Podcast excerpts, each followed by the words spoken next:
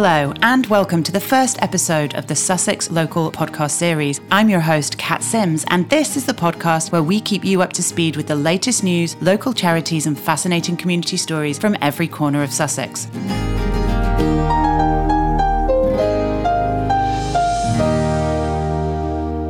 Many of our listeners, you are likely to be familiar with our publication, Sussex Local Magazine, which is delivered through the doors of 45,000 homes across Arundel, Barnham, Chichester, Pulborough, Midhurst, Petworth, and Storrington. You may also have come across our website, sussexlocal.net. But of course, as life as we know it is having to adapt to this ever changing situation with the coronavirus, and we are all spending a lot more time at home, it's sometimes difficult to feel in touch with the world. So we have decided to collate regular highlights of local news, charity events, Sussex history, competitions, DIY, gardening tips, and more to bring the very best of Sussex directly to you. But it's not all about us bringing stuff to you. We'd really love to hear from you, whether it's with feedback from any of our articles, requests for what you would like us to include in the podcast, or maybe send us some tips and stories for other listeners about what you've been doing in the lockdown please get in touch either by filling in the contact form on our website, sussexlocal.net, or by sending us an email to info at sussexlocal.net. We hope to hear from you. And now, on with the podcast.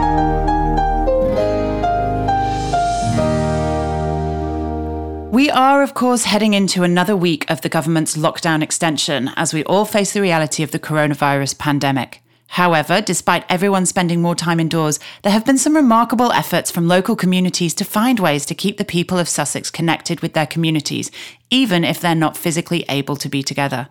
If you have a virtual event, please list it on our website or email details to us at info at sussexlocal.net and we'll be pleased to publicise it for you. Theatre lovers and thespians alike were saddened to hear the news that all theatres across the UK would inevitably have to close as part of the government's lockdown measures. This must have been very disappointing to all those who had purchased tickets for both amateur and professional theatrical events across Sussex. However, Chichester Festival Theatre have announced that they will be streaming some of their scheduled productions online for the whole family to enjoy from home. David Walliams' The Midnight Gang, adapted by Brian A. With music and lyrics by Joe Stilgoe, and the Chichester Festival Youth Theatre production of Beauty and the Beast, adapted by Anna Ledwich, music and lyrics by Richard Taylor, will be the next productions to be streamed online from Chichester Festival Theatre. Especially suitable for family audiences from ages 7 up, both will be available on Chichester Festival Theatre's website for 30 days, starting with The Midnight Gang from 30th of April and then Beauty and the Beast from 21st of May. And they'll all be free to watch. Chichester Festival Theatre have also announced that in order to connect with as many people as possible in our community, both productions will be captioned for deaf and hard of hearing audiences, and Polish language captions will also be available. Audio introductions will help set the scene for blind and partially sighted audiences. With many veterinary surgeries having to reduce their opening hours due to COVID 19, it's never been more important for pet owners to know exactly how to administer first aid to their dogs. To enable dog owners to continue to learn the life saving skills they need to keep their pets safe, Dog First Aid is now offering virtual interactive live classes. An essential part of being a responsible dog owner is knowing how to help your pet in an emergency. Those who have attended courses in the past say they feel much more confident that they could act to save their dog's life if such a situation arose. However, with social distancing measures in place to prevent the spread of coronavirus, traditional face to face classes have had to be shelved in favour of a new virtual, interactive live course. Dog First Aid founder Joe Middleton says, Dogs can run into danger anywhere they go, and so it's always been important for dog owners to learn the skills they might need in order to administer first aid to their pet. We know that administering the right first aid can literally save an animal's life. But even when the stakes aren't so high, first aid can improve the outcome and reduce recovery time for a sick or injured dog. The courses are fun and informative and include details of how to learn what is and isn't normal for your dog, how to check your dog's vital signs, what to do if their heart stops beating, what to do if they are bleeding, how to help a dog having a seizure, what things you might come into contact with that could poison your dog, how to treat burns, what to do in the event of a road accident, the key actions to stop a dog choking to death, and much more. As April is Dog First Aid Month, there is no better time to sign up and complete a virtual interactive live course. The Dog First Aid course is suitable for those working with dogs as well as pet owners and is CPD accredited. The virtual courses are streamed through a video link, allowing participants to ask questions and participate. West Sussex Libraries have said that they know how much libraries mean to the local community, which is why they have introduced a virtual hub of the local library's online services, all accessible from home. There's plenty of family and local history content, resources for home learning, links to the latest offerings from authors and publishers, and heaps more. The planned Petworth Park Antiques and Fine Art Fair, due to open for three days in the middle of May, is now taking, much like everything else, the digital route. An online virtual fair is opening on Friday, the 15th of May, with an extended run until Sunday, the 31st of May, allowing international collectors, designers, and interested members of the public to sit in their lockdown homes and enjoy all that is on offer. Sales can begin on 15th of May when the virtual Pet Park Antiques and Fine Art Fair opens, as originally scheduled. This extra two weeks, the fair would normally have closed on Sunday, the 17th of May, gives exhibitors the best chance of doing business at this very difficult time. There is a diverse range of antiques and fine art for sale, as well as links relating to the event and Petworth House. There are over 60 dealers taking part in the virtual fair. Each exhibitor has their own entry showcasing highlighted stock alongside a link to the dealer's website for visitors to peruse at their leisure and contact the dealer direct.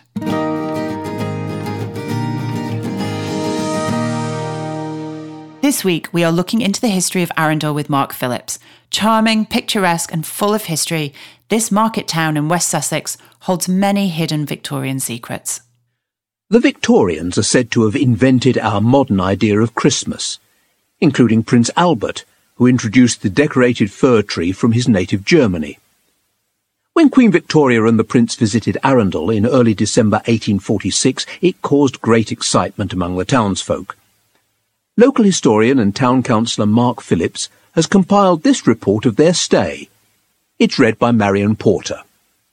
On Tuesday, December the 1st, at Fontwell, Henry Charles, the 13th Duke of Norfolk, who had accompanied the Queen and the Prince from Portsmouth in a carriage, rode alongside his son Henry, the Earl of Arundel and Surrey, as he took over the escort of the royal cortege for the final leg of the journey to Arundel. At 4:30 p.m., the royal party passed into the town under the huge triumphal arch that was built on the site of the old Watergate at the lower end of Maltravers Street.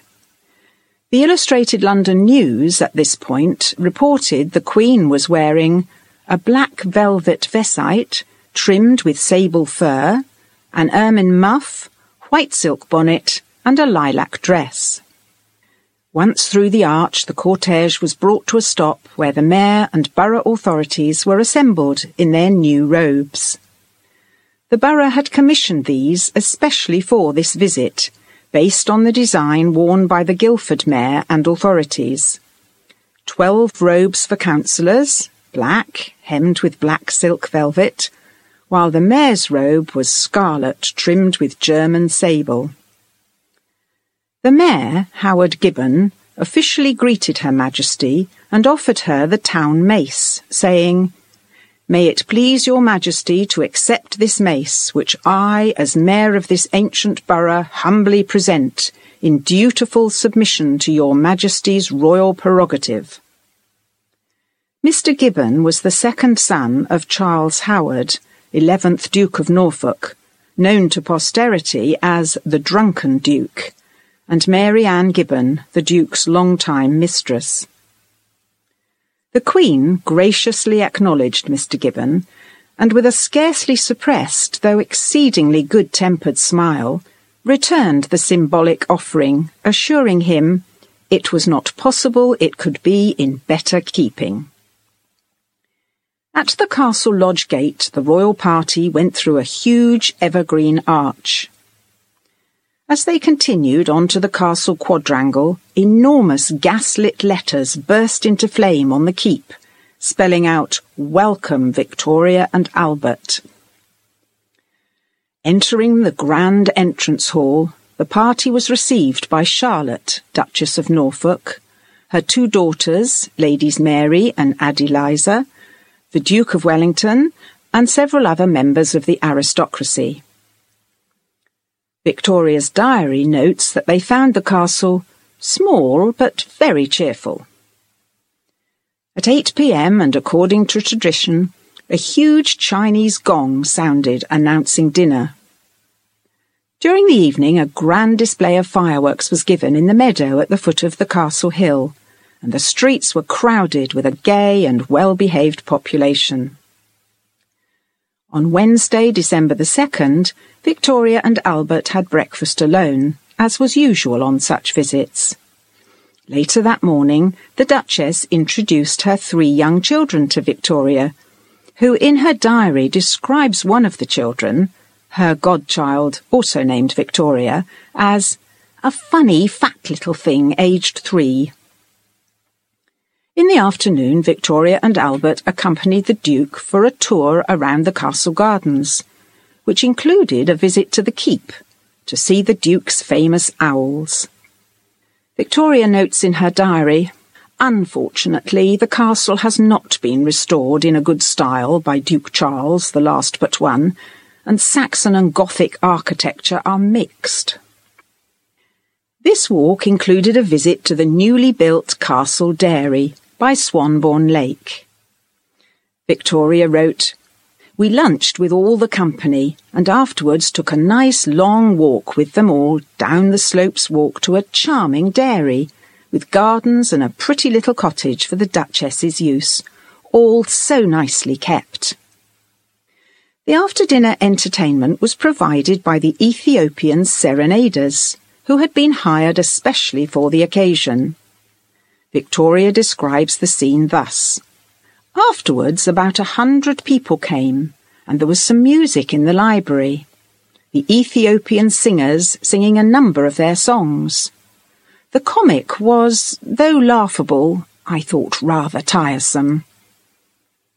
At 10:30 a.m. the next day, the Queen was driven to Petworth House, which Victoria notes is fine and large, with a handsome suite of rooms full of beautiful pictures, but they are badly arranged. The royal party arrived back at the castle for luncheon at 2 p.m., after which Victoria and Albert ceremonially planted two trees in the castle grounds. This was followed by a stroll around the Fitzalan Chapel and the other half of the same building, which is the parish church of St. Nicholas. It was noted in the Queen's diary that after dinner, a conjurer performed tricks, and we danced a little, concluding with a very merry country dance, which I danced with the Duke. On Friday, December the 4th, the royal party left at 10 a.m., having enjoyed our stay very much. The Duke of Norfolk accompanied the party from Arundel to Chichester on horseback, and from there in a carriage to Portsmouth, where they departed for Osborne House on the Isle of Wight.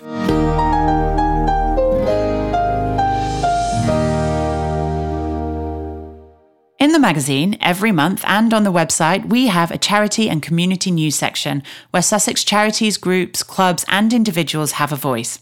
We're now carrying this over to the podcast, so if you'd like us to help publicise what you are doing, then please send us your news to info at sussexlocal.net. Sussex Wildlife Trust have shared a quick, simple, long lasting, and inexpensive way of creating a home for solitary bees in your garden that should only take you 20 minutes the perfect lockdown activity that you can get involved with from the safety of your home. Providing nesting holes for a few species of solitary bee will make it easy and interesting to observe them. You can do this anywhere in a sunny position, such as a windowsill.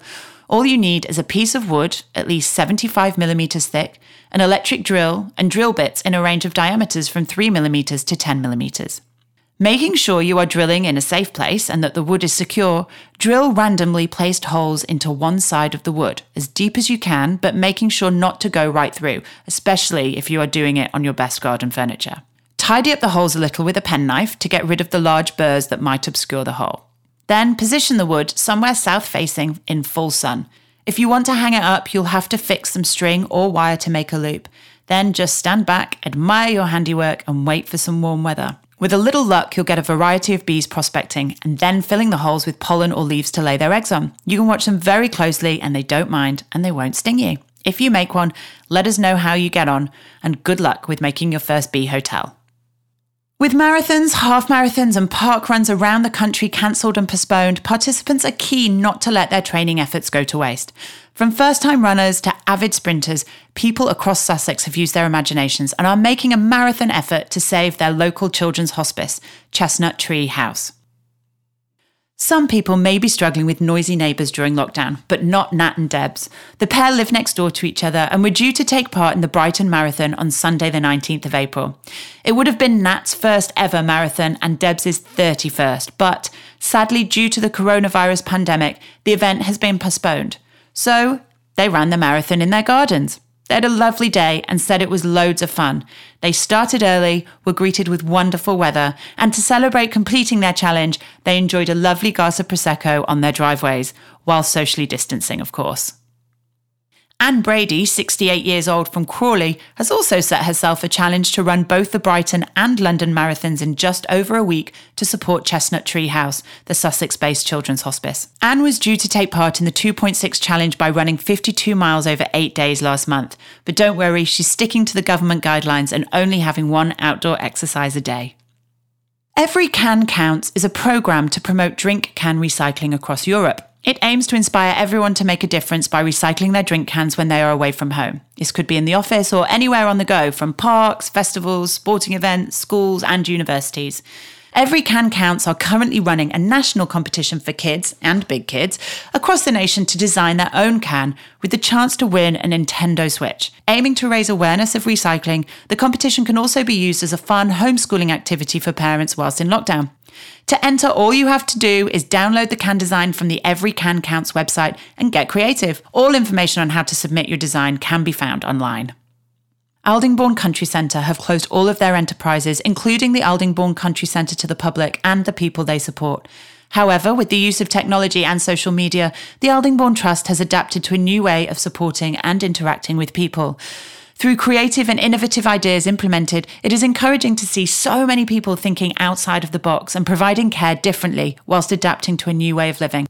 Dan Donovan, one of the people ACC support at Make in Portsmouth, has completed his food hygiene training online with a little help from Sarah Mitas, manager at Make. Regular activity packs with educational activities are being delivered to people's doors, ensuring the learning and support continues. One of the closed Facebook groups that they've created is called ACC Live TV with Jen and Em, and this is presented by Jen Sears and Emily Fields, staff members at Aldingbourne Trust. The group was created to stay connected and engage with the people they support, staff and volunteers for their well-being. Every day they spread happiness and cheer through live videos, quizzes, daily activities, and they've even had professional singers perform weekly. One of these singers is Sarah Wood from Funky Junction, a local fun soul disco band. Sarah has delivered exciting and professional performances weekly that has everyone dancing in their front rooms.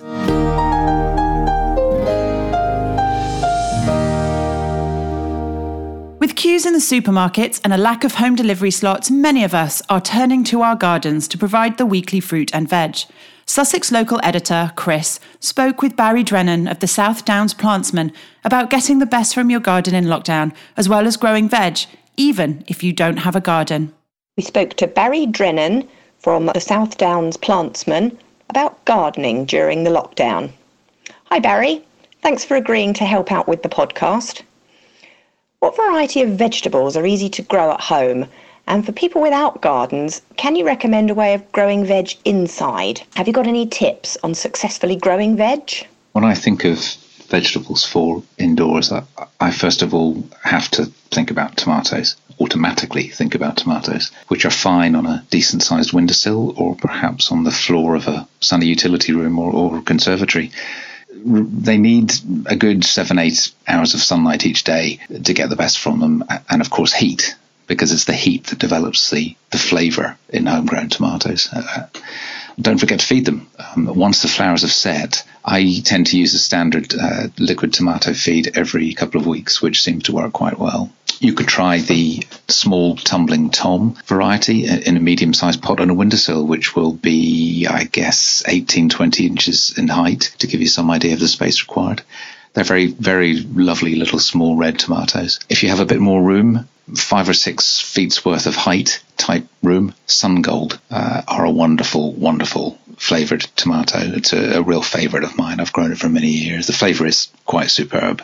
If you can get a, uh, some some sun gold tomatoes grown at home, the first time you taste them, you, you, will simply grow them every year. I think the trick is not really to be afraid of having a go. Tomatoes are not a mystery. As long as the seed sowing instructions are followed and you don't let them dry out at any stage of growth, which is critical, you will get some fruit. And believe me when I say that even if your first harvest is only small, once you taste a homegrown tomato, you, you will want to just grow more. Salad leaves, I, I grow a lot of, and generally they're again very easy for indoors they're also a very forgiving vegetable, especially the cut and come again leaves, which frankly, with most of the seed packets you're able to buy now, you can turn into cut and come again.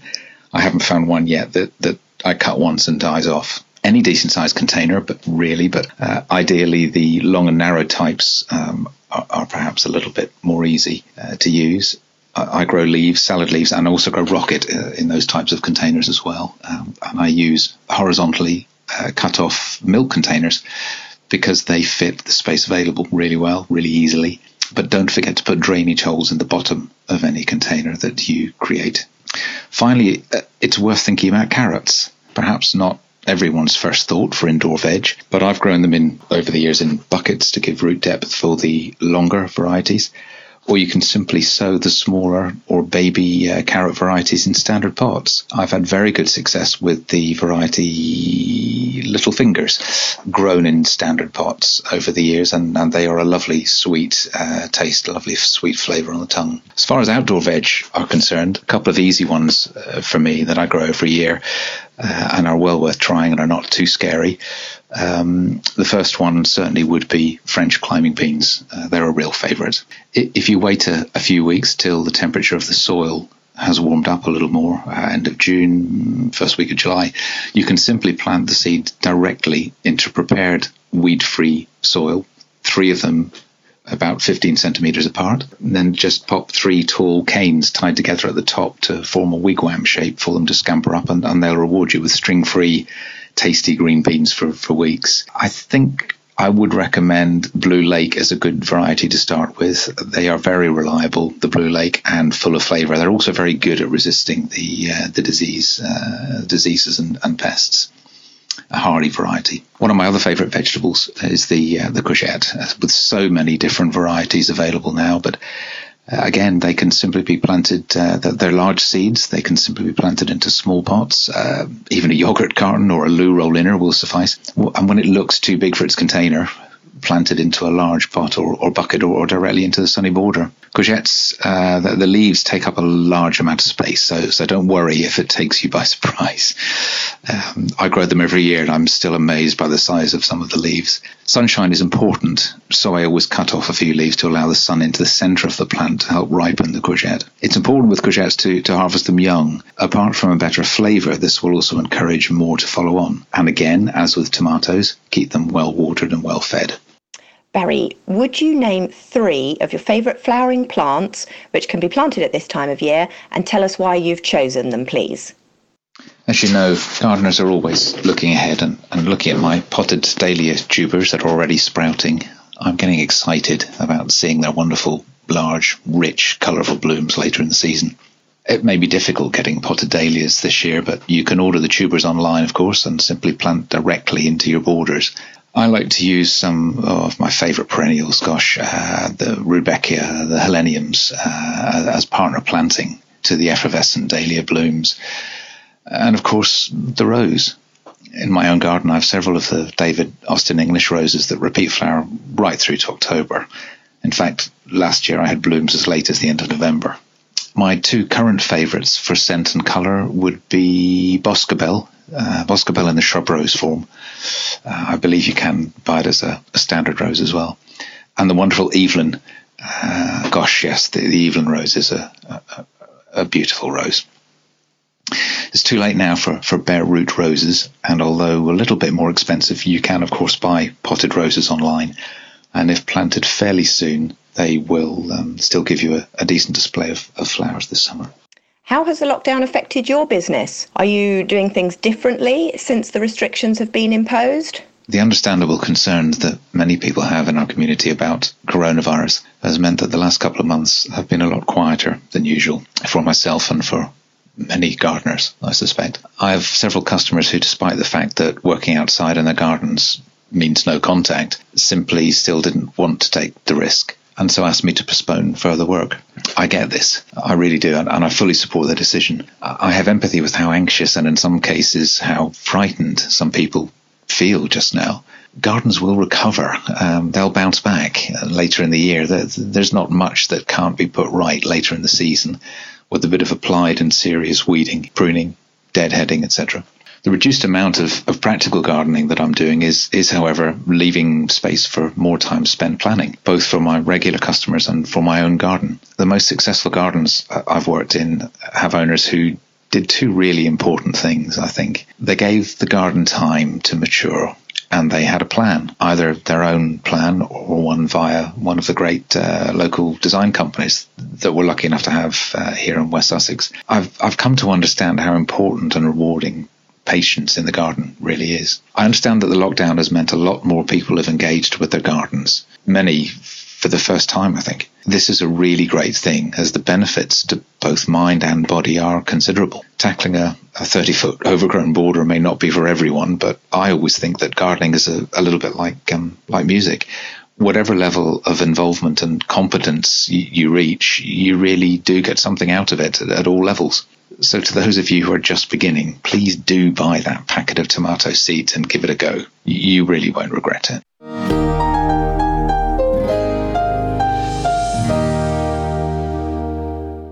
Lots of parents, myself included, have suddenly and unexpectedly been launched headlong into the role of teacher alongside being a parent and having a job. And I can tell you, it isn't easy. For a look from the other side, though, Chris has been talking to Marion Smith, head teacher of Storrington Primary School, on her thoughts about the lockdown and how parents can help their children through these challenging times.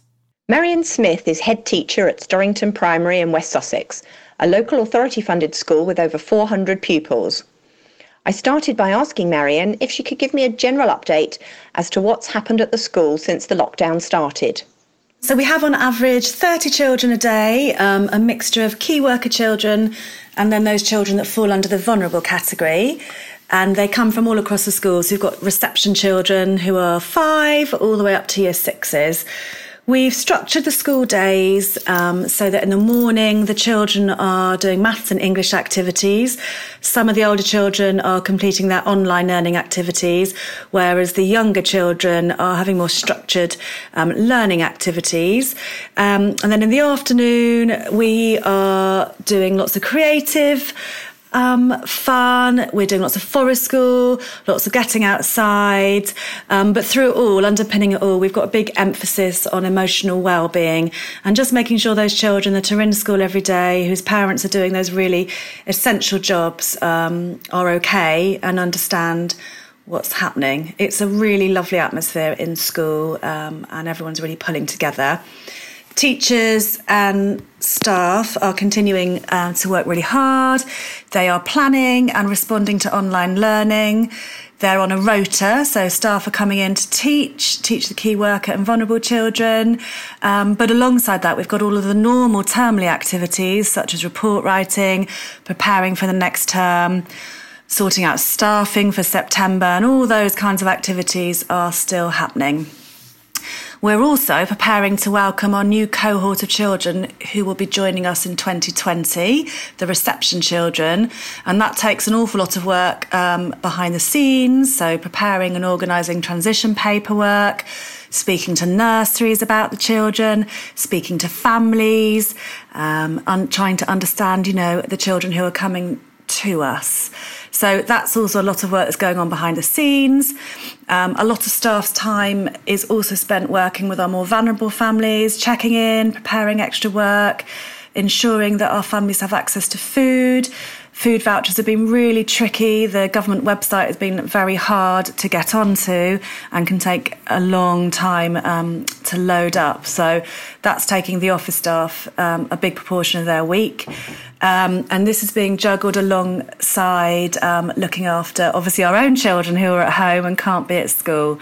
So it's a very different kind of working week, um, presenting its own unique challenges alongside the normal work that school staff have to complete. I then asked what has been the biggest challenge to date since the lockdown has been in effect. I think the biggest challenge um, has been adapting really quickly to a new way of learning, learning online, and a new way of setting work, and trying to get that balance right for all families. Um, staffing's been a huge challenge, so we have staff who are self isolating and shielding um, and obviously staff with their own families at home to look after. So, rotating staff on um, and having enough staff as our numbers increase with the children we have coming in. And then, admin wise, the biggest challenge has been free school meals, ensuring that our families who need uh, their meals and the money to buy meals have their vouchers. And we've been working with a very clunky government website, so that's proved a challenge in itself. The relaxation of lockdown is a hot topic, and this is linked very much to schools reopening. Did Marianne have any indication outside of what has been reported about when this might happen? Will the school be reopening?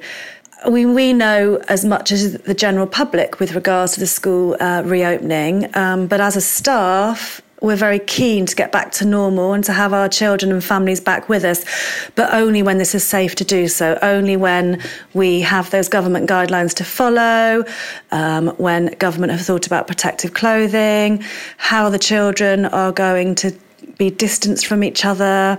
Um, and obviously, we know as much as the general public at the moment. Um, I think there'll be more news coming next week. And then I'm sure we will all be springing into planning mode again. So, schools don't have any more news about this than the rest of us. In the meantime, the challenge of homeschooling for parents continues. I wondered what the school was providing and if Marianne had any tips for parents to help their children with homeschooling. So, homeschooling has presented challenges for adults and also for children and their families because you can never get it right for every single family. We've followed, um, I suppose, our vision for home learning has been about number one, making sure that there are a number of activities um, which parents and children can dip into when they want to and when is appropriate for their families. So we're providing a guidance, a mixture of creative activities, and then also consolidation of those key skills online, um, which families can use. Uh, we've got a platform where children can um, email and communicate with their teachers as well, and the teachers can email back. But I think underpinning all of that has been the children's well-being and families' well-being at a very pressured time when families are also trying to work at home um, and juggle lots of external external pressures and worries. So, as well as the online learning we've been putting up, there are other platforms which some families have been dipping into, such as the BBC Bitesize, White Rose Maths, um, and that's absolutely fine. It's got to be what fits each family. And we have very, you know, different families with different pressures, different accesses to technology. Um, yeah, so it's it's been it's been a difficult um, a difficult thing to get right and strike the balance between but hopefully we are getting there. It's been a big learning curve for everyone i think. Lastly i asked marianne if she had any words of advice and comfort for parents who are worried about their children's education at this time yes, there must be lots of worried families and parents. I know, you know, I'm a parent myself and it is an unknown future. What we want to make sure is that we are here for our families and our community, and we are here and we will continue to be here we're all experiencing hardship of some kind, but we've been really heartened by how our community has pulled together and supported each other. And I know will absolutely continue to do so. And schools across the country will do everything they can to ensure that transition back into school when it happens is positive and that children and families are supported. Yes, and there's been so many really wonderful examples of our school pulling together, messages of kindness, messages of support support and families linking up together to support each other. So I felt really proud. And um, yeah, my heart's been warmed by how amazing our community has been.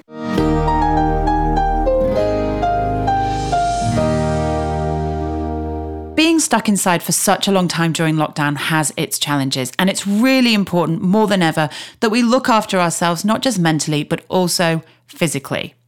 Storrington based osteopath Nick Coish offers us his tips on keeping mind and body together.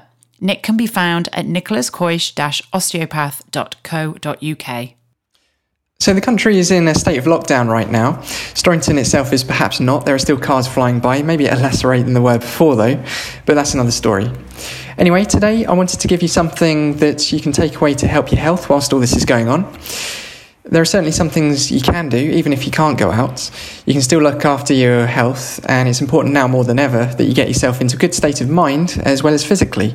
So, one way you can help your mind is to try and forget all the fear mongering that's going on. Stay away from social media such as Facebook and even the news to a certain extent.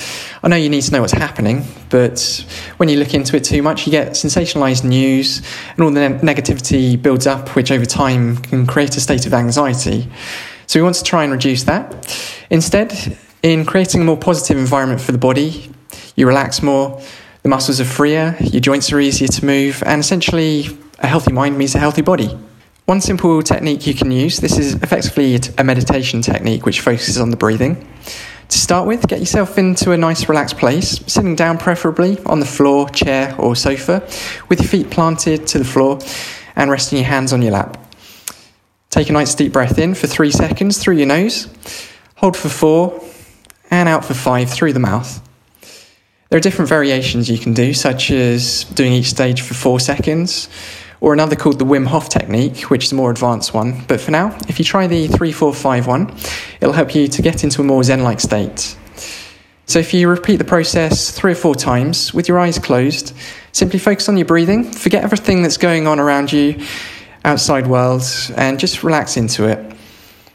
Then, after three or four exhalations, allow your breathing to return to normal and just observe your breathing almost from an outside perspective without judging or trying to change it.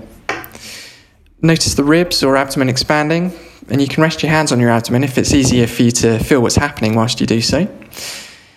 Then, if you imagine the air entering your body, expanding the lungs, and then as you exhale, let all the tension release off. Feel your body relax as it happens. The muscles from your face, shoulders, arms, all the way down your body to your legs and your feet. Let it all relax off, every muscle you can think of and just continue to breathe in and out for a minute or two, however long you want. One thing I'll say if you're doing so, it's natural for thoughts to enter the mind, and that's okay. Allow them to come and go. Try not to focus on them too much. Just keep reminding yourself to return your thoughts back to your breath to center yourself. So, by creating a relaxed mind, that will help to contribute to a healthy body in turn. In order to keep yourself in peak health, you need to keep an awareness of your internal organs and systems. Therefore, part of that is thinking what's going to benefit everything from a cellular level to keep the immune system strong. And that's where what you put in to feed and fuel yourself matters. Ultimately, food is fuel, so you should think of it less as what will temporarily satisfy the taste buds and more on what's going to create the right conditions for a happier and healthier life long term. So, what is the best diet? Firstly, one that you know that you're going to stick to, and secondly, think of it less of a diet and more as healthy eating that will become your norm. The trouble with calling it a diet is that subconsciously this insinuates that it may just be something that's short term and has an endpoint, whereas afterwards you might just revert back to how you ate before. An example of one of the world's healthiest diets you can adopt is the Mediterranean one. This consists of an abundance of fruits, vegetables, whole grains, legumes and olive oil, and it favours fish and lean poultry over red meat. If you're not a fan of that, but still want to eat healthily though, if you stick predominantly to a plant based, whole food, non processed diet, then you can't go too far wrong. Research suggests that there are many benefits to following these type of eating patterns, such as weight loss, better control of blood glucose levels, reduced risk of depression, and reduced inflammation in the body, which then lowers the risk of heart disease, stroke, Alzheimer's, and joint pains, just to name but a few things. When altering your intake, it may be easier to consider what you can add rather than subtract, and you'll soon come to realise that that extra biscuit, chocolate bar, or packet of crisps that you used to crave is no longer necessary or conducive to your new way of healthier eating. A few other tips to mention. If you are feeling peckish and need a snack, then nuts as well as carrot or cucumber sticks can be great alternatives. Also, stick to a fruit based dessert and finally, be sure to eat slowly, savouring every bite, and do so whilst in a calm and relaxed state to aid digestion. The last tip is what's known as mindful eating, in case you're interested and wanted to research it more. Obviously, I've only really scratched the surface of nutrition here. It's a vast topic, and there are those more qualified than me on the matter. But hopefully, that's given you a little food for thought and provided you with some good bite sized takeaways for starters. Apologies for the puns. That's all from me, and I hope that helps. If you enjoyed this episode of the Sussex Local Podcast and would like your community or charity event featured in our next episode, we'd love to hear from you. Please email us at info at sussexlocal.net or get in touch via our website. Charity and community notices are always published free of charge in our magazine and on our website, sussexlocal.net, where you can find loads of other Sussex news and sign up to our newsletter. We should just say that the companies mentioned in this episode have given their information free of charge, and Sussex Local has not charged a fee for mentioning them. Thank you for joining us. Until next time.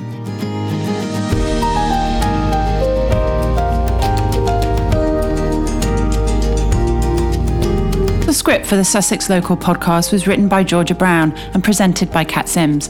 Theme music was composed and performed by Jimmy Sims, audio production and mixing also by Jimmy Sims, and the podcast was produced by Jeff Nutbean from Sussex Local.